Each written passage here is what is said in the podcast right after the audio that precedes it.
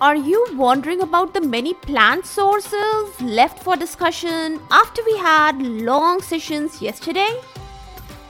What other could add up to the already discussed ones?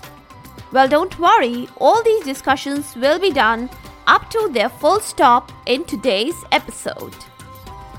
Welcome all to Is Pharmacology Difficult podcast. I'm your host, Dr. Radhika Vijay, MBBS MD Pharmacology, and this is the audio hub to get the best simplified basic tips, strategies, methods, and lots of ideas to learn better, understand better, and make your concepts crystal clear.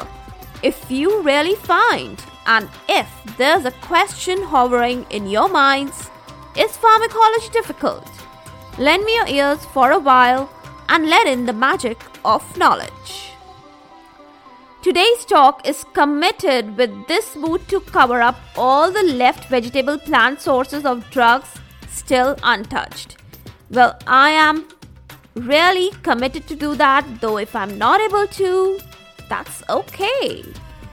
To break the ice, let's have a word about the resins. They are in fact oxidized, polymerized, volatile oils insoluble in water. Now, the some of the very famous and very commonly used are let me list you. Okay, the first one is the gum resins, and the very famous and very nice example to give here for this particular gum resins is asafoetida. It finds use as a carminative and antispasmodic. The second one I want to talk about here is the balsams. Now, benzoin is a very good example. Benzoin consists of resin plus volatile oil. It is used as an inhalant in common cold. It is used internally as an expectorant. It is used externally as an astringent and I'm sure you have heard about tincture benzoin, which finds use in bruises as a protective cover, antiseptic in nature. Now, next, I want to talk at this particular moment, I want to talk about is tolu balsam. It finds use as a stimulating expectorant. Next in my list is an oleo resin. Again, oleoresin is a mixture of resin plus volatile oil.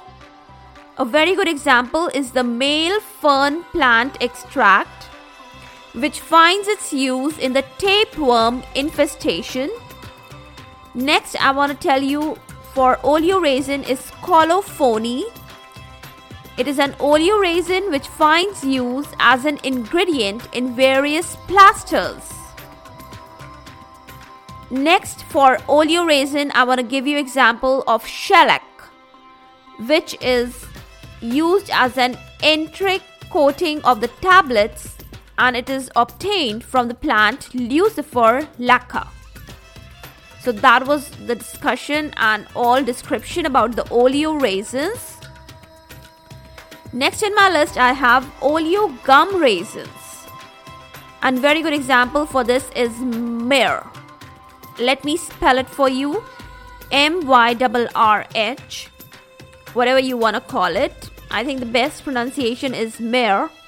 It is used in mouthwashes due to local stimulant and antiseptic properties. Then, a Chinese plant is a very good source of artemisinin, which is an anti-malarial drug. And chemically, artemisinin is nothing but a sesquiterpene endoperoxide. So that is another example of this particular class. Now let's have a word about tannins. We've talked about resins. The next is the tannins, that is another substance from the plant source. Okay? Tannins are nothing but phenolic compounds soluble in water obtained from plants without nitrogen in their chemical structure. Let's talk about their properties. The basic property is of astringent action. The famous plants or herbs to contain the tannins. Now let me list you them. I can list here as amla, ashoka bark, hirda. Hirda is something that finds a very good use in the combination termed as triphala. I know you have heard about triphala powder. So one of the components is hirda. H I R D A.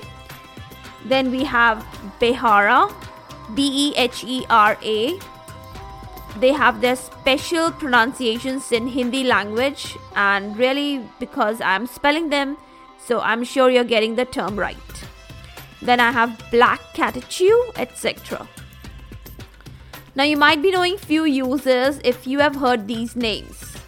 Their common indications are for the use in the diarrhea and burns. Now, some pharmacologically important forms of the tannins I want to talk about is the tincture catechu and tincture rhubarb. R H U B A R B. Tincture rhubarb. Now, lastly, for today, let's have a very good word about the gums. We have talked about resins, we have talked about tannins, Last for the day is the gums. See, I was committed to complete my plant or vegetable sources of drugs and I did it. Now, gums. They are colloidal exudates, secretory products of plants. If hydrolyzed, they can make simplified sugary polysaccharides. Now, pharmacologically, they are inert, okay? But they find great use in pharmaceutical products as suspending and emulsifying agents. Yes, that's the best use, and that's one of the best uses of gums. They dissolve, or they swell, or they form adhesive mucilage in water. That's how they act and they behave. The very good example at this particular point I want to give you, which you might be knowing, quite famous one gum tragacanth, gum acacia. These are really pharmacologically very important suspending and emulsifying agents. Now, another one line description I want to give you before I turn down the curtains for this episode is for the glycerine, a viscous sweet liquid finds use as a carrier or vehicle for gum or throat pain. That was quite nice short and crispy. That's all, dear folks. No more talks left to be spoken or heard. I seal my dialogue here and now and here only. Sources of drugs are not yet over. Don't think so like that. There's much in this particular Pandora's box. There's much in the store left, yet to be known and discovered. Just have patience and wait for the next session to begin. For all the updates and latest episodes of my podcast, please visit www.ispharmacologydifficult.com where you can also sign up for a free monthly e-newsletter of mine. It actually contains a lot of updates about the medical sciences, drug information, and my podcast updates also. You can follow me on different social media handles like Twitter, Insta, Facebook, and LinkedIn. They all are with the same name is Pharmacology Difficult. If you are listening for the first time, do follow me here, whatever platform you are consuming this episode. Stay tuned. Do rate and review on iTunes, Apple Podcast. Stay safe, stay happy, stay enlightened. Thank you.